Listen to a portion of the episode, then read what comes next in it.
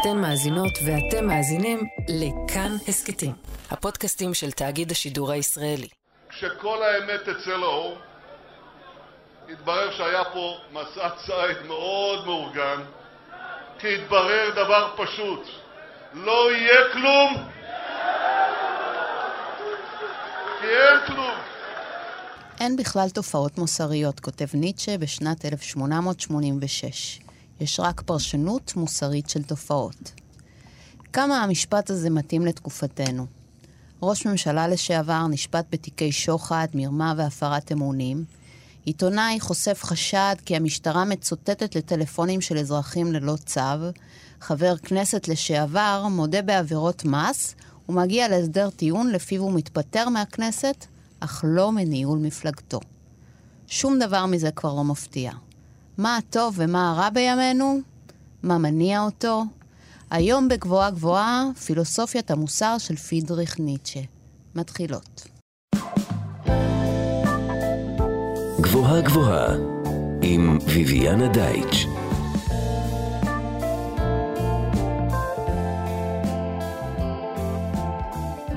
ניטשה חולל מהפכה בפילוסופיה. תפיסתו את הדת והמוסר תובעת מהאדם והתרבות שינוי ערכים רדיקלי. היי, אני ביביאנה דייט, שאתם על גבוהה גבוהה, תוכנית בה מדי שבוע ניקח פיסת מציאות אקטואלית ונפרק לה את הצורה הפילוסופית. השבוע, גבירותיי ורבותיי, הפילוסופיה של ניטשה. ננסה לברר מה עומד בבסיס השינוי הערכי שהוא הציע לנו, ואיך המחשבה שלו מופיעה במציאות שלנו היום. איתי באולפן פרופסור פיני פרגן, מרצה בחוג לפילוסופיה באוניברסיטת בר אילן ועמית מחקר במכון ון ליר בירושלים. שלום פיני. שלום, ביביאנה. תודה רבה שבאת. בשמחה רבה. אה, אז אנחנו מדברים היום על ניטשה, ונתחיל מכמה מילים עליו, מתי הוא כותב, איפה הוא כותב, נתמקם באיזה הקשר. אוקיי, okay, אז uh, פרידריך ניטשה נולד ב-1844 בגרמניה, uh, והוא uh, נפטר למעשה ב- בדיוק ב-1900. Mm-hmm. אבל חשוב לדעת שה-11 שנים האחרונות של חייו הוא למעשה היה אה, מה שהיו קוראים היום צמח, או אדם שלא הגיב. הוא אה, אה, עבר איזושהי התמוטטות עצבים רדיקלית ב-1899. כשהוא בן...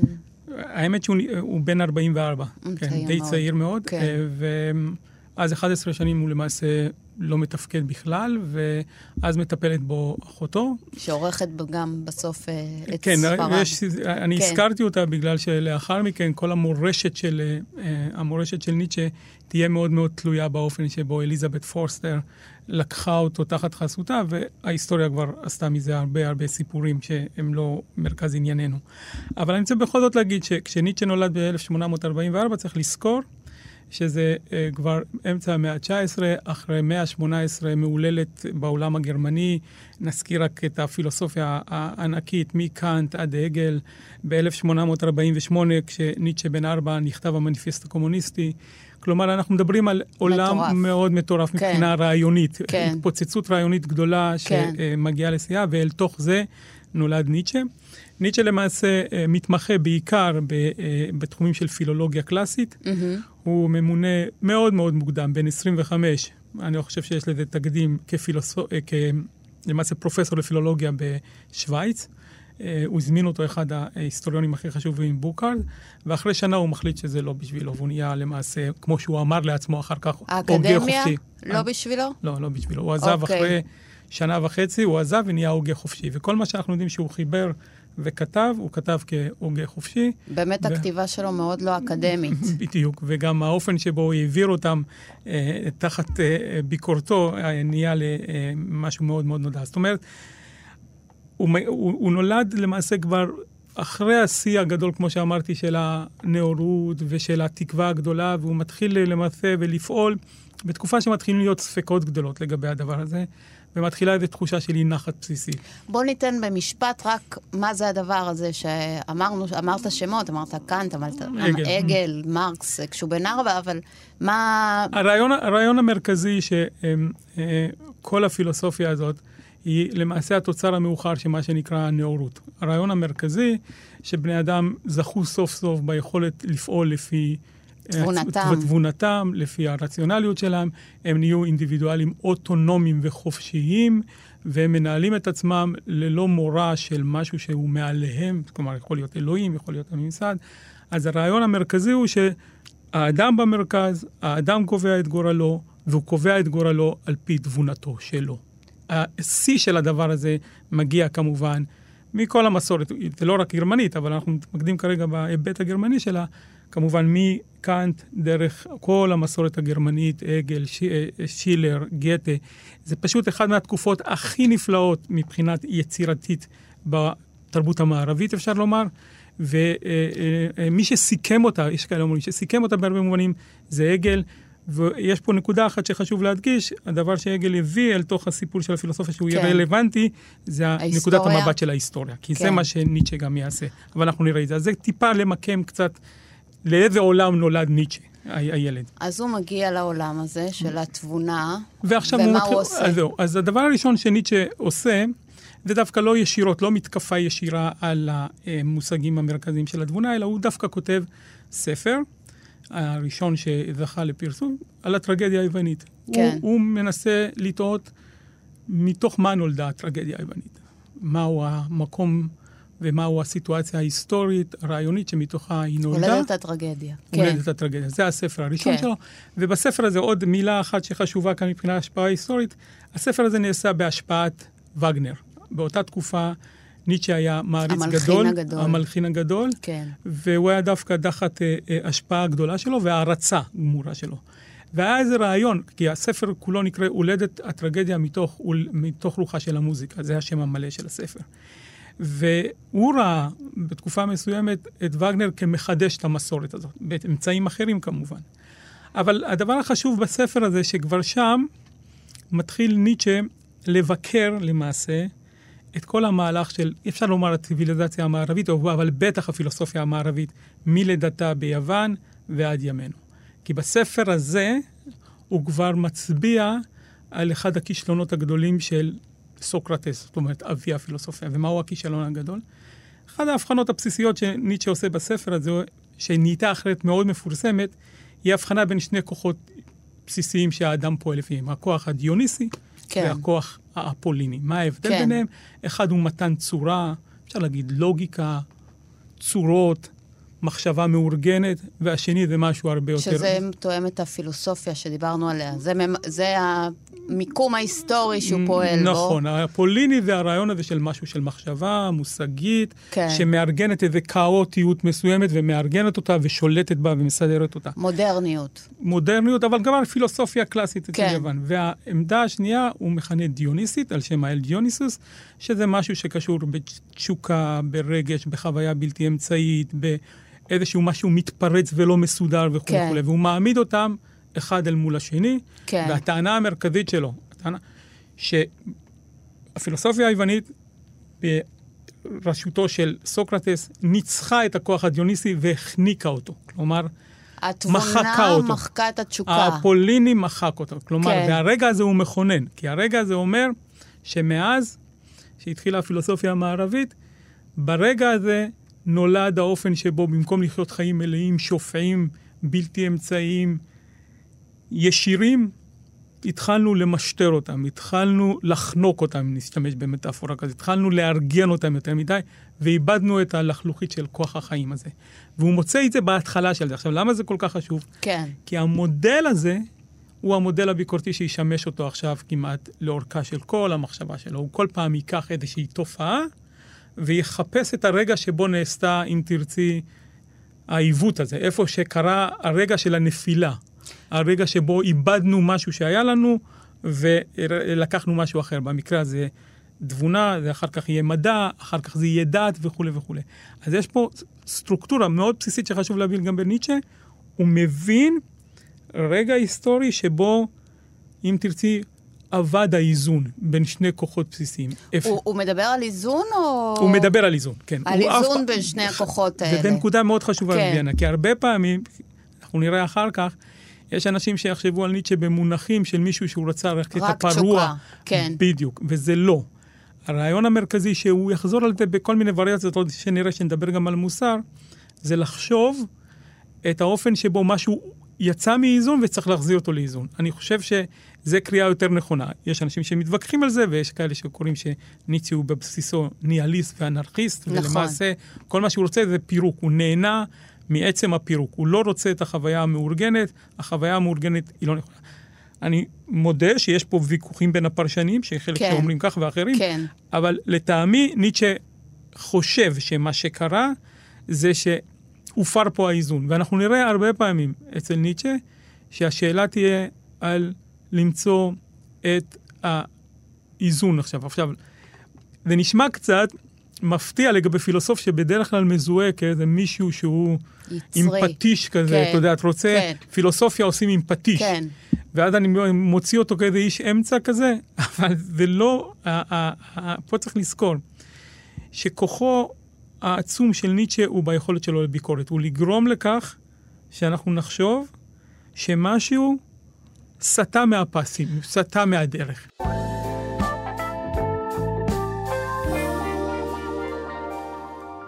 אנחנו מוכנים לעבור לתורת המוסר שלו? כמובן, כן. ואני חושבת שעדיף להתחיל מהמתודה שלו, כי גם מי יכולה ממש להסביר גם איך הוא מתמקם מול נכון. הגל, וגם איזה מהלך הוא עושה, שזה הגנאולוגיה. נכון. אז אני אשמח שתסביר לנו. אז זהו, אז תראו, בדרך כלל, נתחיל מנקודה קצרה מאוד כדי להעביר. בדרך כלל כשמדברים על תורת מוסר, שואלים שאלה מאוד פשוטה. בן אדם עומד אל מול שאלה שאומרת את הדבר הבא: מה ראוי לעשות? הוא עומד בין שני אלטרנטיבות, והוא כן. מחפש איזה קריטריון לפיו הוא יבחר להגיד, מותר לי לעשות את זה, אסור לי לעשות את זה, ראוי שאני אעשה את זה, לא ראוי שאני אעשה את זה. ותולדות המוסר הם מתן, אם תרצי, רשימות, אה, כללים להדרכת פעולתו של האדם. מה עליי לעשות? אז חשוב להתחיל מזה שניטשה לא מספק לנו עוד תפיסה כזאת מה עליי לעשות. הוא לא יהיה משהו בכיוון של קאנט עם תורת המוסר המפורסמת של קאנט, שאתה צריך לעשות את הדברים כאילו יש חוק מוסרי כללי וכולי. או איזו עמדה תועלתנית שתגיד, תבחר מה יגדיל את הטוב של כולם. אין לו קריטריון כזה. מה שהוא רוצה להגיד, הוא אומר, יש עובדות מוסריות. אני רוצה לשאול אתכם שאלה, מה המקור של העובדות האלה? והוא ירצה ללכת אחורה ולרצות להראות לנו מתוך איזה הקשר היסטורי, תרבותי, נולדו הקביעות האלה. לכן הוא שואל במקום מה עליי לעשות, מאיפה בא. אה, אה, הכלל הזה שהיום אומר לי מה הכלל הוא לעשות. ההבחנה בין טוב ורע. מאיפה באו הטוב והרע האלה? האם אני יכול להתחקות, ואת אמרת נכון, להתחקות אחורה, וזו השיטה הגנאולוגית, לרגע שבו הם התכוננו. ולניטשה יש איזושהי תפיסה מאוד מאוד ברורה כאן, מהמם. שאומרת, אני רוצה לספר לכם סיפור כן. לגבי האופן שבו מה שאתם תופסים כטוב ורע מוחלטים, כאובייקטיביים וכולי, הם היו פרי של איזשהו מהלך היסטורי, עוד פעם, מדומיין, זה לא חייב להיות היסטוריה במובן הפוזיטיבי, שזה קרה אצל אנשים כאלה ואחרים, אלא אני... התפתחות של רעיון. התפתחות של הרעיון שנולדה באיזשהו רגע, מתוך איזה שהם מאבקים בין בני אדם וכולי, ושם התכונן המוסר. אז הגנאולוגיה של המוסר כן. היא ניסיון להתחקות אחרי מאיפה נולדו הקביעות הכביכול החד משמעיות האלה של מהו טוב ורע, נדבר עכשיו בתרבות המערבית, כן. והוא מתחכה אחרי הסיפור של הולדותם. כלומר, מה שניטשה עושה כאן, הוא חושב על מצב נתון ומתחכה אחרי רגע הולדתו.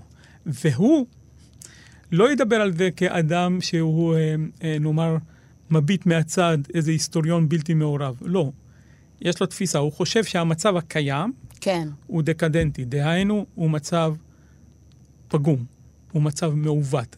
והוא רוצה לעורר את האנשים... שוב, בגלל אותו מאבק בין התשוקה להיגיון. נכון, או בכל מיני היבטים נוספים של תרבות. תחילתה של לאומיות, התחלה של מושגים כמו שוויון ודמוקרטיה, זה כל מיני מושגים כשהוא רואה אותם, ניטשה, לא חייבים לקבל את זה כמובן, רואה אותם כביטוי לשקיעה, ביטוי לחולשה, ביטוי לתרבות... שקיעה של מה? של... של התרבות הזאת, של התרבות המערבית. כלומר, הוא, יש לו איזה דמיון שאומר את הדבר הבא. הוא אומר, הייתה, היו ימי זוהר גדולים כאלה. כן. ביוון של הומרוס, כן. עוד לפני יוון.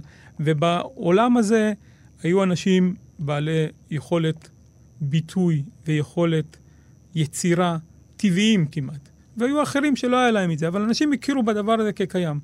והעולם היפה הזה, העולם הזה שהוא מתאר, עוד פעם, בדרך כלל על ידי הומרוס, והעניין שקדם לפילוסופיה היוונית, הוא עולם שהוא מתאר אותו כעולם הנכון, נאמר ככה.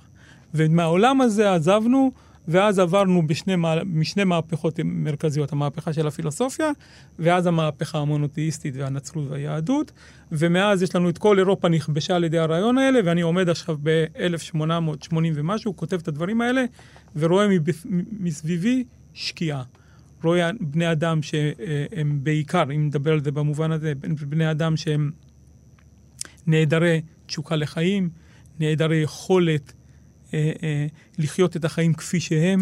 אז מה הרג את התשוקה? מה, מה אז, קרה? אז זהו. אז פה, אז פה מה שניטשה מנסה, יש כמה גרסאות לסיפור הזה, אה, אבל הגרסה שקשורה לסיפור המוסרי, היא גרסה שמצביעה למעשה על מאבק בין קבוצה של אנשים שתיארתי אותם קודם, כאנשים בריאים, חזקים וכולי, והיו אנשים חלשים, אנשים עם כוח חיות חלש יותר.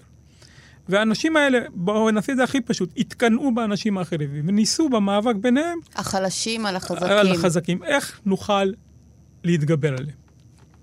עכשיו, מה שהם עשו, הם המציאו כמה דברים שאנחנו קוראים להם המוסר שלנו. אוקיי. את רעיון המצפון, את רגש האשם, את החרטה, את תחושת החטא, כל הדברים האלה הם המציאו. הפכו אותם למעשה לדבר הבסיסי שכל בני אדם מאמינים בהם, ואם תרצי, שתלו בחל... בחזקים שלפני זה פעלו באופן ישיר, אינטואיטיבי, היו מכירים בערך עצמם מבלי שום, שום רפלקסיה הם פשוט היו מה שהם. ושמו את זה ב... ופתאום האנשים האלה אומרים, או, oh, עשיתי את זה, עשיתי את זה וזה לא ראוי שעשיתי את זה, אני, אני עכשיו חש אשמה על זה שעשיתי את הדבר הזה.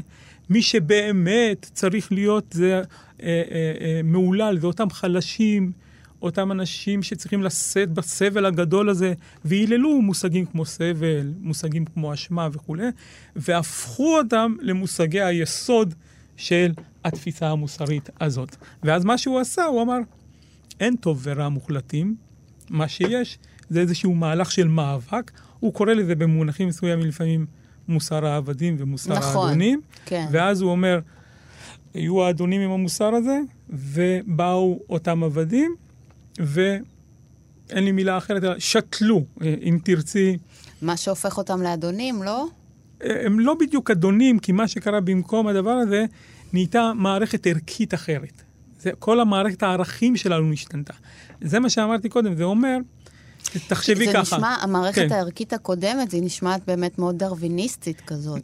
אז זהו, אז זה אחד ההאשמות שיעלו עליו. היא לא בדיוק דרוויניסטית, היא כזאת שאנחנו לא מחזיקים בהם, כי יש לנו אינטואיציה של שוויון. אנחנו מאמינים שכל בני אדם הם יחידים, mm-hmm. בעלי יכולת להכריע בין טוב ורע, יש להם את הרציונליות שלהם והם יכולים להפרים. ואנחנו יכולים להיאבק על לגבי מהו טוב ורע. Mm-hmm.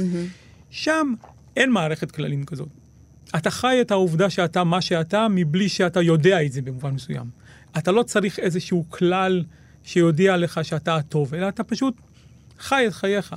את רוצה את זה בדוגמה, זה פשוט אומרים על זה. מישהו פשוט הוא מוצלח והוא יודע שהוא מוצלח, לא בגלל שהוא חושב שהוא יותר טוב ממישהו אחר. הוא לא מקבל את הערך מבחוץ, אלא מתוך פעולתו מתו, עצמו. והוא מוכר בזה, הוא לא זקוק. כן. אחר כך באה המערכת הגדולה הזאת שאמרה, כן. כן, אני מוצלח, אבל למה קיבלתי את זה, ולמה אני מוצלח ואחר פחות מוצלח, ואז אני חש אשמה על העובדה שאולי אני יפה או חזק. כן. כל הערעור הזה, כן. זה ערעור של תחושת חיים, שבמקום להיות חיים כפי שהם, זה חיים רפלקטיביים. כן. והוא רואה בזה כמחלה למעשה. זה סוג של... כאילו הרפלקסיה הורגת את החיים, אה, או הנורמליות החיצונית לאדם, או בדיוק. הנורמה. אז, אז מה שהוא עשה, כן. ופה אני רוצה ללכת לנקודה קצת יותר רחבה, זה אומר מה שהוא עשה עכשיו, זה, זה, תראי, זה ספקולציה, הוא לא פותח ספרי היסטוריה ומראה לנו. כן. הוא מספר במקרה הזה על מה שהוא קורא להם... אה, קבוצה של אנשים, כמו שאמרתי קודם, שהם החלשים, לפעמים הוא מזהה אותם עם כת הכהנים, שהיא הכת... של היהודים. של היהודים, זה, זה השלב אה, המפורסם. ש... שאנחנו נדבר על זה בחלק השני של נכון. התוכנית. ואז כן. אותם אנשים פשוט הפעילו, אם תרצי, מתוך, וזה דבר חשוב, מתוך רגש שהוא אחד המושגים הבסיסיים של ניטשה, זה רגש הטינה, או רגש התחושה של נקמנות נקרא לה. זה נקרא רסנטימנט בצרפתית. הטינה, אם אתה מונע, וזה ההבדל בין החזקים החזקים, כשהם פוגעים במישהו, הם לא עושים את זה מנקם. הם פשוט מה שהם. אלה החלשים עושים את זה כי יש להם תחושה של נחיתות, היית אומרת. תחושה של לנקום ולחוש טינה כלפי זה שהוא יותר טוב ממך. ואת זה הם לקחו, וזה התחכום שלהם. את זה הם לקחו והפכו למגולם בערכים המוסריים שהם טוענים שהם מוסרים, מוסר האובייקטיבי. תחשבי על תורת משה, זה ירד משמיים, ועכשיו זה דבר אלוהים. כאילו, הכוח שלהם לא יכל כשלעצמו אה, לעשות דבר מה בעולם, אז הם היו, הם היו חייבים להפוך את זה לערך בדיוק, חיצוני. ול... חיצוני ואובייקטיבי. אז מה שמגלה לנו באמצעות הגנאולוגיה, הוא אומר, אתם כל הזמן מדברים על זה כי זה מובן מאליו שיש טוב ורע, ואתם רק מתווכחים מה מוביל אותנו לטוב ורע. האם העובדה שהאל התגלה בסיני למשה ואמר לו, הנה עשר הדיברות, וזה דבר אלוהים, ולכן כן. אנחנו מקבלים את זה, או אחר כך ציוויים של תבונה טהורה, יגיד קאנט, או ציוויים של רציונליות תועלתונית, יגיד מי שזה לא יהיה, מיל ואחרים. לא, לא. הם מאבקים בין שתי קבוצות של אנשים, שחלק היו חלשים משום מה, פשוט, מה שאמרת, טבעית הם היו ככה, הם לא אהבו את זה, ומה שהניע אותם זה טינה כזאת, והם עשו את המהפכה הזאת בערכים, וגילמו את ה... תראה על מה זה מבוסס, על תחושה של קנאה, קנאה פשוטה או טינה, גילמו את זה לאיזה משהו שהם ראו כאובייקטיבי, והשתלטו על האחרים. עכשיו, את אומרת עכשיו באופן, אם, אם נחבר את זה קצת מנקודת מבט קצת יותר רחבה, זה אומר, אם אתה קורא את זה אצל ניטשה, ואתה אדם עכשיו שמחזיק במוסר, חושב שאתה אדם מוסרי, ומספרים לך סיפור כזה, מה זה גורם למחשבות שלך על מוסר? עכשיו, הוא לא הוכיח את זה, אבל עצם העובדה שהוא הכניס לנו את הספקנות הזאת, שאותם כן. דברים מוחלטים, שאנחנו אומרים, מה זאת אומרת? אני יכול להתווכח על הרבה דברים, יש טוב הם ויש מבוססי רע. היסטוריה, הם לא, הם לא עובדות במציאות, הם, אנחנו יצרנו אותם ככאלה. ויצאו, ומתוך סיטואציה מאוד מסוימת. ואז כשמישהו בא ואומר לך, מה זאת אומרת, זה אובייקטיבי? אתה אומר, לא, זה לא אובייקטיבי, זה היה עכשיו, אפרופו מה שאמרת קצת בפתיח, זה הכל מערכי כוח, זה מאבקי כוח, וכל אחד יסדר לו את המוסר הזה כדי ליצור את הסיפור של הכוח שלו. מי שאפשר את כל הדיון הזה, יש בה- בהרבה מובנים, זה ניטשה. ניטשה. עכשיו, מה שזה הביא, ואני עושה איזה קפיצה קטנה, אבל מה, ש, מה שזה הדבר הביא, שבעקבות ניטשה, המחשבה הרדיקלית שהוא הציע גרמה לכך שמטאפיזיקה בכלל, ומטאפיזיקה אני מגדיר כאן כניסיון להגיד שיש אמיתות נצחיות ואובייקטיביות, ואנחנו יכולים לקבוע אותן, יכולים לתאר אותן, אנחנו יכולים להתווכח עליהן, זה ברור. אבל לפחות יש לנו יומרה להגיד כן. שיש כאלה. כן. אני מתווכח איתך אם מצאנו אותם. את תגידי אפלטון, אני אגיד אריסטו, הוא יגיד אה, שפינוזה, מה שזה לא יהיה. כן.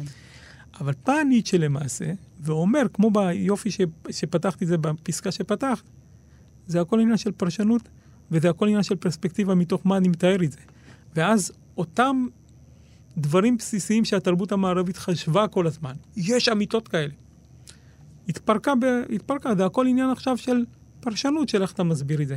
עכשיו, ניטשה עשה את זה, כי כמו שאמרנו... כלומר, המוסר הוא עניין של פרשנות. נכון. עכשיו, מאז שניטשה עשה את זה, זה הפך להיות איזושהי עמדה מאוד בסיסית שהרבה אנשים מחזיקים בה, ואומרים, הנה ניטשה בא ופירק למעשה את אותה תפיסה אובייקטיביסטית וכולי וכולי. אז זה, עוד פעם, מאוד מאוד בתמצות הרעיון הבסיסי הזה, לקחת את המוסר, שהוא סדרה של דברים אובייקטיביים, לספר לנו סיפור על האופן שבו הוא התכונן, ולספר סיפור מאוד מאוד מסוים, שממנו עולה לנו ספק לגבי האובייקטיביות הזאת. אז זה שלב שאני חושב שחשוב לראות בניטשה כמישהו בעיקרו, מישהו שהוביל אותנו לחשוב ולערער ולהטיל ספק במונחים של אמיתות אובייקטיביות בכלל. גבוהה גבוהה, ניטשה הוא הכי מוכר בהצבעה שלו על מות האלוהים. נכון. וזה מאוד מתקשר, כאילו, המוסר שהוא הורג זה המוסר הנוצרי, האלוהים הזה שעומד mm-hmm. בבסיס הדברים. ומה ש... הדרך שבה הוא כותב את זה, זה לא שהוא זה שמצביע על מות האלוהים, הוא כבר מזהה שהאלוהים מת. נכון. כלומר, יש משהו שקודם למחשבה של ניטשה שגורם לו... תראי, במובן מסוים, אני חושב שאפשר לומר ניטשה הכריז על מות האל, אבל רציחתו, נראה, של האל, קרתה מוקדם יותר. נכון, אני אתן לזה, אני כן. אתן לזה דוגמה. כן. אלא רק שהשאירו אותו באיזשהו מצב ביניים כזה. אני חושב שמי שאמר את זה מאוד יפה, זה גם משורר יהודי מאוד חשוב בעולם הגרמני, היינה, שהוא כבר אמר שלמעשה, כבר במסורת הזאת של קאנט, הוצאה החרב שתהרוג את האלוהים. כלומר, הוא ייחס את זה כבר לאנשים כמו קאנט וכולי, שברגע שהם אמרו, תשמע, אתה אלוהים... התבונה הרגה את את- אלוהים? במובן מסוים הוא אמר ככה, הוא, לא- אבל הוא לא אמר את זה, הוא אמר, מוסר זה משהו שקשור לתבונה ולא קשור לציווי חיצוני. הפוך, אם, אם אתה אומר שאתה עושה דבר כי ציוו עליך, זה משהו שהוא הופך את הקביעה שלך ללא מוסרית. זה בדיוק הטענה. אז נעשתה עבודת ההכנה, אם תרצי, שהאל מסולק מן העולם. כן. כלומר, והוא למעשה מה שניטשה מוציא לפועל ולהגיד את המשפט היפה הזה שהוא מת כבר, אין, אנחנו קברנו אותו. ובסיטואציה היפה שהוא מתאר שם, הלוא האנשים אומרים, על מה, הוא, על מה אתה מדבר? על אותו משוגע שהולך עם הפנס וכולי וכולי? הלוא קברנו אותו וזה נגמר כבר. אז במובן מסוים, הנאורות והמודרניות, למעשה, הרגה את האל, אבל לא הכריזה עליו. הכוח של ניטשה הוא לא- לומר, הנה, הוא מת, הוא כבר לא חלק מהמשחק אז הזה, אבל... אלוהים מת. מהמם. התבונה היא יחסית אה, לזמן, מקום וכוח. נכון. אז מה אומר לנו? אז באותו יפה. רגע היסטורי, מה הוא מציע לנו? יפה. אז אה, אנחנו נוגעים עכשיו למעשה באחד הדברים שהרבה פעמים, כמי שמלמד מדי פעם ניטשה, מגיע לזה. והסטודנטים אומרים תמיד, טוב, הבנו את הכוח הביקורתי העצום, אבל אז מה, נשארנו בלי כלום? מה, כן, תן לנו משהו. אז פה יש כמה אופציות אופציות שהוא מציע. שהוא עצמו כן, מציע. כן.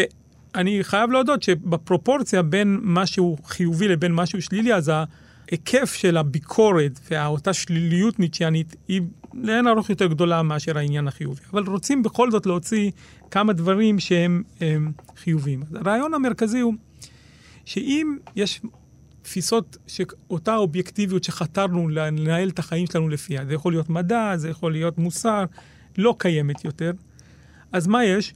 אז יש אותך כיחיד, שצריך למעשה לחתור למה שניטשה יקרא קיום אותנטי. מה זה קיום אותנטי? לגמרי, מה זה קיום אז אותנטי? קיום אותנטי זה ניסיון לברוא את עצמך מתוכך, מבלי שיש לך איזושהי מערכת כללים חיצונית שקובעת אותך. עכשיו, אתה לא לא יכול לקחת משהו שקיים, אבל אתה צריך כל הזמן לבחון את ההלימה בין מה שלקחת לבין יצירתך את עצמך. כלומר, מה שהרעיון היום, אתה צריך לברוא את עצמך, ליצור את עצמך, יגיד ניטשה, מחדש. כלומר, כל הזמן מחדש. תפיסה מאוד מאוד אינדיבידואליסטית. מאוד מאוד אינדיבידואליסטית, אבל היא כאילו, באה... כי, כי אנחנו חלק מה, כן? נכון, אבל היא באה מכיוון שיש לו איזו חשדנות בסיסית, תזכרי מה שאמרנו בהתחלה, כן. מהצד האפוליני הזה. האפוליני הזה, וזה הפרדוקס שלו, הוא אומר ככה, הממשטר הזה. ב- אנחנו חייבים משהו ממשטר, את אמרת נכון. אבל אז אתה אומר, אם יש ממשטר, אז איבדתי את האותנטיות שלי. למה? כי אני הולך לפי מה שהחברה אומרת, מה שהכלכלה קובעת, מה שהמדינה אומרת לי, מה שהדת... כן. ואני מרגיש שזה קבע את חיי באיזשהו אופן שלא אפשיר לי את הביטוי האישי שלי. אז מה אני אעשה? אז אתה צריך עכשיו, אומר ניטשה, כן. למצוא דרך קודם כל להרוס את הדבר הזה, ואז לבנות מחדש. עכשיו, אולי תמיד להרגיש את המתח. אולי לאו דווקא שהתשוקה תגבר על ההיגיון או הסדר, אבל תמיד להרגיש שיש מתח בהקשר הזה. או מתח, או לפחות... כאילו זה שכבר- חי, תוסס, זה שואל שאלות. לפחות כל הזמן לבחון את זה, הנה, נגיד כן, את זה ככה. כן. חיים שהם ללא חקירה הם חיים שלא ראויים לחיות כן. אותם, אמר כבר סוקרטס, במובן הזה הוא חוזר כן. לאלמנט הזה. אבל פה אני רוצה, דווקא בהקשר של מה שאמרנו, בוא ניקח שתי דמויות של, שמבחינתו של ניטשה, כן. מגלמות את המתח הזה יפה. אוקיי, סוקרטס, כן. ומצד שני, ניקח את ישו. ישו, כן. למה זה שתי דמויות שמגלמות את זה? כי מצד אחד אתה אומר... שהן מדבר- המובילות, אגב, ש- של כל מה שהוא הופך להיות ה- אה, הרע בהמשך. בדיוק, אז זה, וזה נותן בדיוק את הדוגמה היפה, כי אתה אומר, קם יום אחד בבוקר אדם, קוראים לו סוקרטס, יש תפיסה יוונית קיימת, הוא מפרק אותה לגמרי, והוא מכונן משהו חדש. עכשיו, מנקודת מבט של מה שאמרנו עכשיו, כן. אין אדם ראוי להיות מכונה אדם ניטשיאני מאשר סוקרטס, כי מה כי הוא הוא עשה? שואל שאלות. הוא שאל והוא פירק עולם, זה הוא כוח עוצ... עצבן אנשים. הוא עצבן אנשים והוא ברא עמדה חדשה. כן. הוא למעשה ביטא באופן אישי את התפיסה האותנטית ביותר, כי הוא בנה מתוכו הוא תפיסת עולם שלמה. כן. שהיא, שהאנשים האלה לקחו אותה ואימצו אותה והפכו אותה לעמדה שלפיה הם חיים, אבל מי שנהנה במובן הניטשיאני מהבריאה עצמה זה רק סוקרטס עצמו, כי הוא עשה את המהפך הזה. הוא גילה את הכוחות העצומים האלה לעשות סוג של הפיכה כזאת. ואותו דבר לגבי ישו. גם ישו בא נגד תפיסה דתית מסוימת ועושה את המהפכה הזאת, אבל אז מזה נוצרת אה, אה, פאולוס והסיפור הקתולי וכולי וכולי, והדבר הזה מאבד את הכוח שלו. כלומר, הפעולה האינדיבידואלית היא נפלאה, זהו. זה... אבל כשהיא הופכת להיות אה, תורת אה, נורמות, מתמסדת, מוסר, או בדיוק. אז שם כבר אנחנו בבעיה. אבל אם נק- נקשור את זה לשאלה שש... כן. שדיברנו עליה, כן. אז מה, אז אני יכול להיות חיים ראויים לי רק אם אני אהיה סוקרטס או ישו? ולא כולנו יכולים להיות. אז באיזה מובן זה יכול להתרגם ליכולת של, נקרא לזה, אנשים רגילים, כן, לחיות את החיים האלה? כן. הלוא אתה לא מצפה שכולנו נהיה או ניטשה, או סוקרטס, או ישו, או איזה דמות כזו או אחרת. כן, אז מה אנחנו יכולים לקחת את זה לאדם שהוא לא בסדרי גודל כאלה? כן. אז אני חושב שהדבר המרכזי הוא של לחפש דרך לכונן ולראות ולספר את סיפור חייך שלך. למצוא דרך לעשות את זה. אתה יכול לעשות את זה באמצעות ביטוי אומנותי, אתה יכול לעשות את זה ביטוי באופן שבו אולי אתה לוקח לך איזה משימת חיים שאותה אתה רוצה להנחיל לאנשים אחרים. וגם בדרך כלל, בעיקר, אני חושב לשבור, לשבור מסגרות, להיות באיזושהי תנועה מתמדת, לעזוב מסגרת, לא לחיות באותה מסגרת כל הזמן, אם הייתם מדברים על משהו פרקטי. כי השאלה היא, מה זה אומר ליצור כלומר, את לא עצמך? ה-9 to 5 הזה שהרבה מאיתנו במערכת, ב- וגם לא המסלול הזה שמסיימים בית ספר, עושים צבא, נוסעים לחו"ל, חוזרים, מתחילים בדיוק. ללמוד, מתחתנים, עושים ילדים, יפה. עובדים 9 to 5, לא. אלא אם כן מצאת את זה מתוך אה, אז, תשוקה אז פנימית. זה לא בטוח, ש... אז, לא? אז אני חושב, אז, וזה זה ספקולציה, אני רק אומר ש, שפה הקושי לתפוס את הסיפור החיובי שלו. תכף אני אתן לך דוגמה לגבי זה, אבל לפני אתה אומר, רק שנייה, ניטשה, אתה, אתה מכיר בכוח של חברה. כן, אתה מבין את העובדה שאני צריך לה, ל, להתאים את עצמי. להתפרנס, כן. זה דבר מאוד... וקראתי את הספרים שלך. אז עכשיו השאלה, אם עצם החוויה שקראתי ואני יודע את זה, זה מספק. החוויה האסתטית שעלתה מלקרוא את כן. זה ולחשוב את זה. כן. ואז לחשוב שיש לי אופציה אחרת, גם אם אני חי את החיים ה-9 to 5 שאמרת, כן. והבורגנים שלנו כן. וכולי וכולי. כן. אז מה שזה נותן, זה נותן איזה סוג של נחמה שלפחות אני יודע ומכיר את זה. האם בידיעה שניטשה הסביר לנו שיש משהו כזה עם מספיק, או כן. שהיא יכולה לגרום לי ככה של להיות בדיכאון, להגיד, רק שנייה, זה כל הסיפור, ואתה אומר לי שאני למעשה קובר את עצמי בחיים, זה מה שאמרת לי. ואתה מצד אחד לא נותן לי איזושהי אופציה אחרת, אז מה, מה, מה עליי לעשות? אז אני חושב שפה בדרך כלל מצביעים על זה שהכיוון היחידי זה אה, סוג של ניסיון לעשות משהו אסתטי, לא, לפרוע את עצמך, לראות את עצמך כיצירת אומנות של עצמך.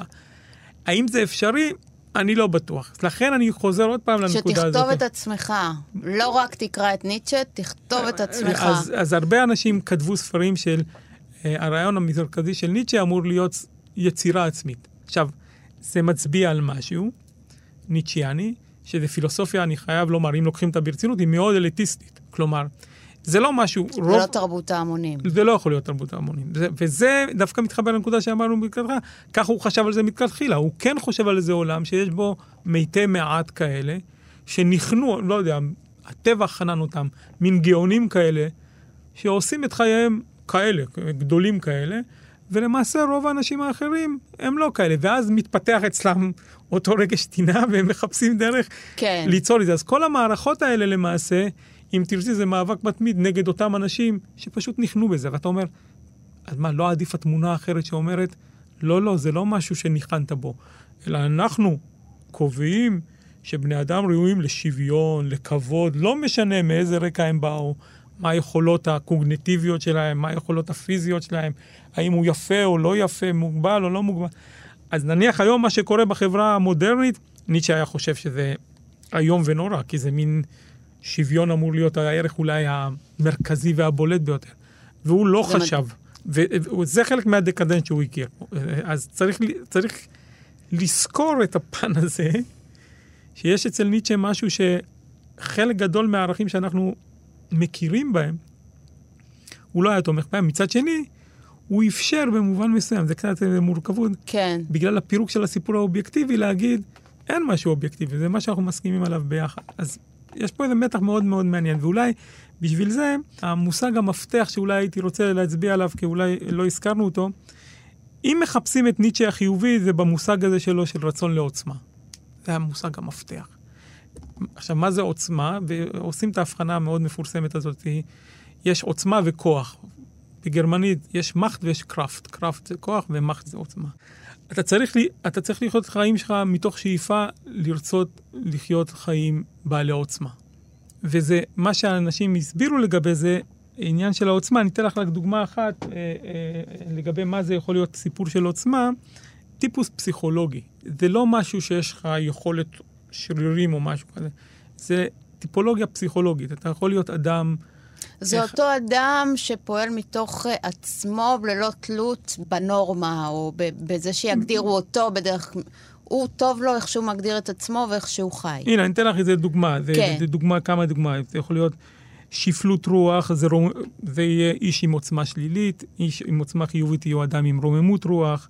זה יכול להיות אה, הירואיות, זה דבר של להיות בעל עוצמה חיובית, להיות כזה מין בריחה אל איזשהו חיים אסקטיים. אני לא רוצה, אני רוצה שאף אחד לא יהיה איתי, אני לא רוצה להתערב בשום דבר, איזה מין פחדנות מתמדת כזאת תהיה ביטוי לחולשה. כלומר, יש אנשים, אה, מחקר מאוד ידוע של אה, פרופסור יעקב גולוב הצביע על ההבחנה הזאת בין, שניטשה למעשה מספק לנו שני טיפוסים פסיכולוגיים. טיפוס של עוצמה שלילית וטיפוס של עוצמה חיובית. ושהרעיון הוא שניטשה ניחן ביכולות של פסיכולוג, אה, שזה אומר, מה הופך את החיים שלך לחיים מאושרים?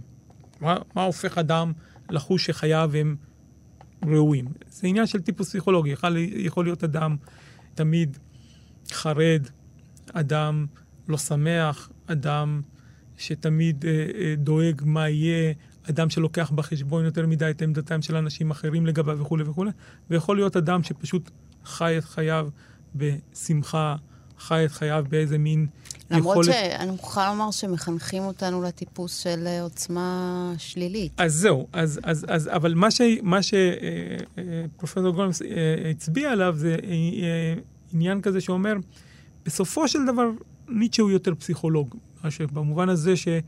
כשמדברים על הסיפור החיובי, אחרי שעשינו את כל הביקורת שהביאה לביקורת על המטאפיזיקה ואובייקטיביות, בסופו של דבר ניטשה מנסה להציע לנו שני טיפוסים פסיכולוגיים, שאחד מהם הוא טיפוס שאנחנו מזהים כאדם לא מאושר. שהוא יוצר ביניהם טוב ורע, כן? בדיוק. כי האותנטיות שלו זה לא אותנטיות, בוא נסתכל על מה שיש, יש בי חלק חיובי, חלק שלילי. הוא אומר, אותנטיות היא להעצים את העוצמה החיובית ולהקטין נכון, את השלילית. בדיוק, נכון. והוא יוצר פה משהו הוא... ערכי לחלוטין. נכון, ומי שרוצה לראות את זה, ב- בדרך כלל אומרים שרוצים לראות את זה אולי בספר שהכי הרבה אנשים קראו, זה אה, בכה אמר זרטוסטה. כן. כל האופן שבו הוא מציע את הטיפולוגיה הזאת שם, והאמירה הזאת, אם הבנתם אותי, אתם צריכים לדחות אותי. זה בדיוק הרעיון של הבריאה העצמית כן, וכולי וכולי. כן. יש פה איזה, את אמרת נכון, מין אינדיבידואלית מאוד מאוד קיצונית. כי כן. כל זמן שאתה אומר, בסדר, תן לי את הכללים, אני אשתכנע מהם. איך חיים ביחד ככה בכלל? לא ברור. זה גם... משהו שבסוף יוביל ל- ל- למש... למלחמת הכל וכל של הופס, או נכון, משהו כזה. אז, אז, אז אנחנו לא נוכל להיכנס לזה כאן בשיחה הזאת, אבל אחד הוויכוחים הכי גדולים לגבי ניטשה, האם ניטשה בסופו של דבר היה ניאליסט. ניאליסט, כלומר, אדם שהאמין בעיון הכל. כלומר, הוא היה למעשה... למרות שהוא יוצא נגד הניאליזם. אני, לכן אני אומר, כן. זה הוויכוח הענק. כלומר, כן. כי הנה, כמו שאת אמרת, אבל כן. איך אפשר לחיות את זה? אז יש איזה מתח אצל ניטשה, יש איזה תחושה שהוא רוצה לשבור ולהרוס הכל. מצד כן. שני, יש איזה מין עמדה, לא, האופן שבו אתם חיים כרגע הוא חיים לא ראויים. ואי אפשר לחיות את החיים אחרת. ומה שהוא עושה כאן, כשהוא מדבר באופן חיובי, הוא משתמש הרבה פעמים במטאפורה של להיות בריא וחולה. הוא okay. לא אוהב אוקיי. אמת ושקר. אוקיי. Okay. אתה יכול להיות בעל יכולת חיים בריאים וחיים... אני אתן לך את זה בדוגמה שהוא מאוד uh, אוהב לתת. אחד החיבורים שאני חושב ש... Uh, אני חושב שזה כניסה טובה לניטשה, זה כיצד מועילה ומזיקה ההיסטוריה לחיים. כן. אז זה כן. בדיוק זה, הוא אומר, אנחנו זקוקים, למס... בהקשר שלנו גם בישראלי, הרבה מדברים על מסורת, כן, והיחס שלנו להיסטוריה. כן, אז ניטשה עושה טיפולוגיה מאוד מעניינת שם. הוא אומר, כן, ברור שאנחנו צריכים היסטוריה, כן, אבל יותר מדי היסטוריה חונקת, הנה עוד פעם, כן. הופכת את החיים חלשים ולא בריאים. ואז יש לנו היסטוריה שצריכה להיות כזאת, שיכולה להעצים את החיים. אז הנה עוד פעם הטיפולוגיה הזאת, היא אומרת ככה, אני יכול, אני אתן לך דוגמה, דוגמה אחת זה קוקטית. ממש כמו שדיברנו על סוקרטס ועל ישו, זה אותו דבר. נכון, כאילו, אז, אז, אז בהיסטוריה הוא כן. אומר את אחד הדברים היפים שהוא אומר, תראו, הוא אומר שיש שלושה טיפוסים של היסטוריה, אה, היסטוריה מונומנטלית, כן, היסטוריה אנטי-קוורטית והיסטוריה כן. ביקורתית. מה הרעיון? אני אתן, אני אתן רק בדוגמה אחת. וזה ידגים יפה, אני חושב שפה הוא אומר את הדבר. הוא אומר, מה זה היסטוריה מונומנטלית? אתה, נניח אתה יחיד. אתה מסתכל על העבר ואתה רואה איזה מין נפוליאון, אלכסנדר מוקדון, מין דמויות מופת כאלה. כן, אתה אומר, זה יופי. זה נותן לך איזה אידיאל, כן, איך ראוי לחיות, למה לשאוף. כן, אז במובן הזה ההיסטוריה מועילה. אתה מחפש איזשהו משהו, איזה דגם, ואתה אומר, כן, אני רוצה כן. להיות. מצד שני, ברגע שאתה מחנך אנשים לתפיסה מונומנטלית כזאת, יש לזה גם דבר מזיק. אתה אומר, מה? אז הוא אומר, אני בא ואומר, אני הקטן יכול עכשיו להיות בהישגים של כן. מישהו כמו אלכסנדר מוקדון או כן. כמו נפוליאון, ואז אתה הופך את עצמך חלש וכולי. אז הנה, היא מזיקה והיא מועילה. ואז, ואז הוא עושה את זה לגבי שני הטיפוסים האחרים, ובסופו של המאמר הגדול הזה, שהוא מדבר הרבה על ההיסטוריה, הוא אומר משהו שלפי דעתי קצת מאכזב, כי זה אומר, תבחרו, תשתמשו בכל ההיסטוריות האלה לפי מה שמועיל לחיים ולפי מה שמזיק לחיים, אבל על זה אנחנו מתווכחים, תן לנו משהו יותר. אבל הרעיון הוא שאצל ניטשה, בסופו של דבר, לכן קוראים לו אקזיסטנציאליסט. זה הוא השאלה- משאיר את זה פתוח הוא לאדם. משאיר את זה פתוח, נכון. אתה צריך לקרוא, וזה המוטלת עליך האחריות. ולפחות פה אני חושב שהוא קוהרנטי, כי, בפילוס... כי אצל פילוסופים אחרים אתה אומר, אני, קאנט... אני חי כפי שקאנט הציבי, או אני חי לפי מה שזה. למה?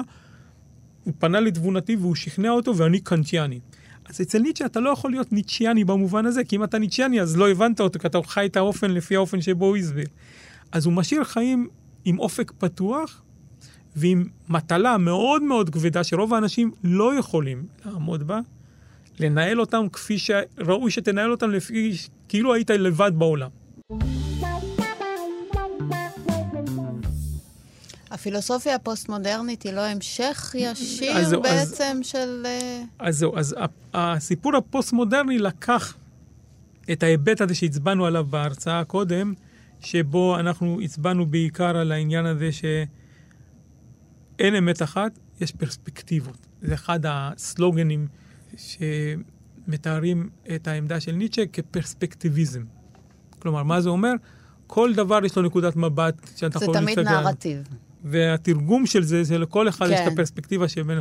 אז פרספקטיביזם ופרשנויות, כמו שאמרת בתחילת דברייך, אומר שהעניין לא סגור. העניין פתוח וכולם שקולים. כאשר המסורת שהפוסט-מודרניות וניטשה יצאו נגדה, שיש את הסיפור הזה. ש- המטה-נרטיב, ה- המטה-נרטיב כן. שאומר, היינו במיתוס, עזבנו את המיתוס, אימצנו את הלוגוס, כן. ואנחנו מתקדמים לקראת הבנה הולכת וגדלה כן. של הדבר הזה. זה הסיפור שכולנו צריכים לכפוף את עצמנו תחתיו ולנהל את החיים שלנו, ואז גם סיפור של המדע, אפרופו ויכוחים היום. האם המדע זה הסיפור האובייקטיבי, אפרופו עניין של אה, להיות בעד המדע או נגד המדע וכולי. אז המדע אומר, לא, זה הדרך היחידה שלנו לדעת מה יש אמת או לא אמת. ניטשה בסופו של דבר, יש לו גם, בספר שלו, המדע העליז וכולי, יש לו גם מתקפה על המדע. לגמרי. אז הוא פתח, ועכשיו, פה אני דווקא קצת מבקר את ניטשה, כי אני חושב שהוא פתח פה סכנה מסוימת שלא יודע אם כל בני אדם יכולים לעמוד בה, לעניין הזה של להגיד, לא, אין לנו אמת. זה דבר מאוד מאוד בעייתי, הפתיחה הזאת, אבל את צודקת שאחד ההשראות שנקרא פוסט-מודרניים, הם לקחו אותם מהסיפור הניטשיאני הזה. אבל ראינו שהסיפור של ניטשה הוא לא משהו שאני חושב שבני אדם שממוקמים בחברה וממוקמים במערכת ערכית שהם זקוקים לה כאוריינטציה לחיים שלהם, כדי לנהל אותם, כדי לדעת מי נגדם, מי בעדם, במי לתמוך, את מי לבקר, הם זקוקים לאיזו אוריינטציה כזאת. והחלום הניטשיאני הזה, שאתה יכול לברוא אותו בעצמך, אני חושב שהוא קצת מביס את עצמו בסופו של דבר. הוא בעייתי, אני חושב, לפעמים. יכול להיות שבאמת הערך הוא בסימן השאלה.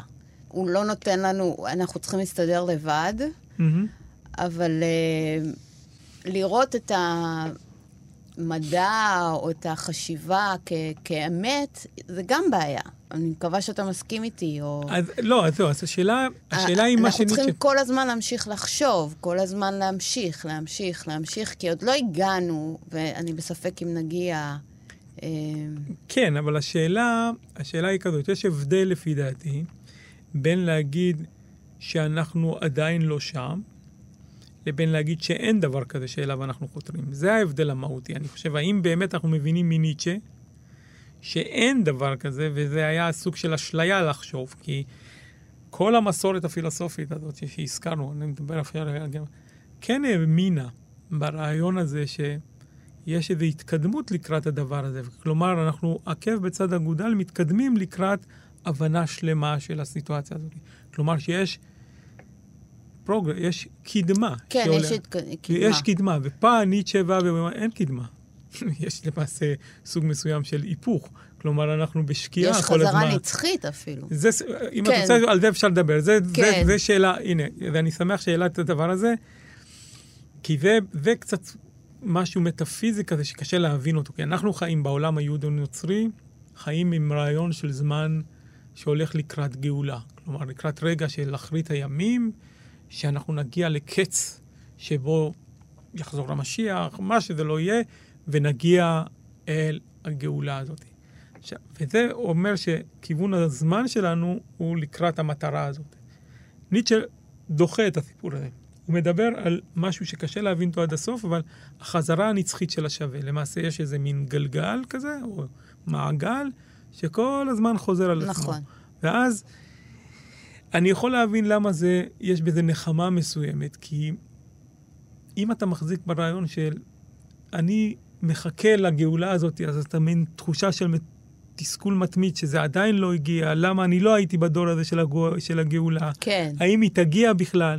ופה מישהו אומר לך, פשוט באחד המשפטים של ניטשה, תאהוב את הגורל שלך, שהוא משהו שחוזר על עצמו. קבל את החיים. וזהו, כן. וזה, אז, אז אני חושב שלניטשה יש, הדבר שאולי לא הזכרנו בהתחלה, זה בעיקר, יש לקרוא אותו כי הוא גורם לך, א', הנאה צרופה, כי אין הרבה... ג- גם הכתיבה שלו היא מאוד... בדיוק, זה צריך לזכור. כן. אין הרבה אנשים... כמה סימני קריאה. אין הרבה אנשים שיודעים לכתוב כן. כמו שניטשה כתב פילוסופיה. כן. זה אופן אחר של כתיבת פילוסופיה. זה משהו שמעורר מחשבה, זה משהו מלא תשוקה כן. ומלא כעס ומלא אה, אהבה לדבר הזה שהוא עושה. הוא פשוט, אתה, הוא נוכח שם. אז, אז אני ממליץ לכולם פשוט לקרוא את זה, ומכיוון שהמסר שם מאוד מאוד פתוח, יבחרו להם את דרכם, אבל בעיקר, אני דווקא רוצה כן לראות בו כמישהו ש...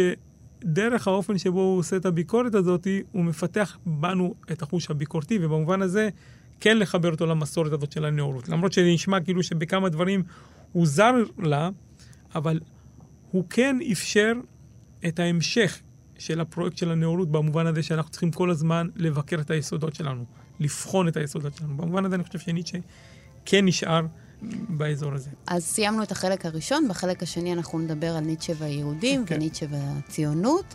תודה רבה לך, בשמחה. אה, פרופסור פיני איפרגן, היה מרתק. תודה רבה. בזאת אנחנו מסיימים שעה ראשונה כאמור על ניטשה. את הפרק הבא נקדיש לתפיסתו את היהדות ובתפיסת היהודים והציונים אותו. אני ביביאנה דייטש, תודה רבה למיכאל אולשוונג, טכנאי השידור שלנו כאן באולפן. את כל הפרקים של גבוהה גבוהה אפשר לשמוע ביישומון או באתר של כאן, ובכל אפליקציה שבה אתן נוהגות ונוהגים להאזין להסכתים. אני מקווה שנהניתם והחכמתן. תודה רבה, ואנחנו נשתמע במחשבה הבאה.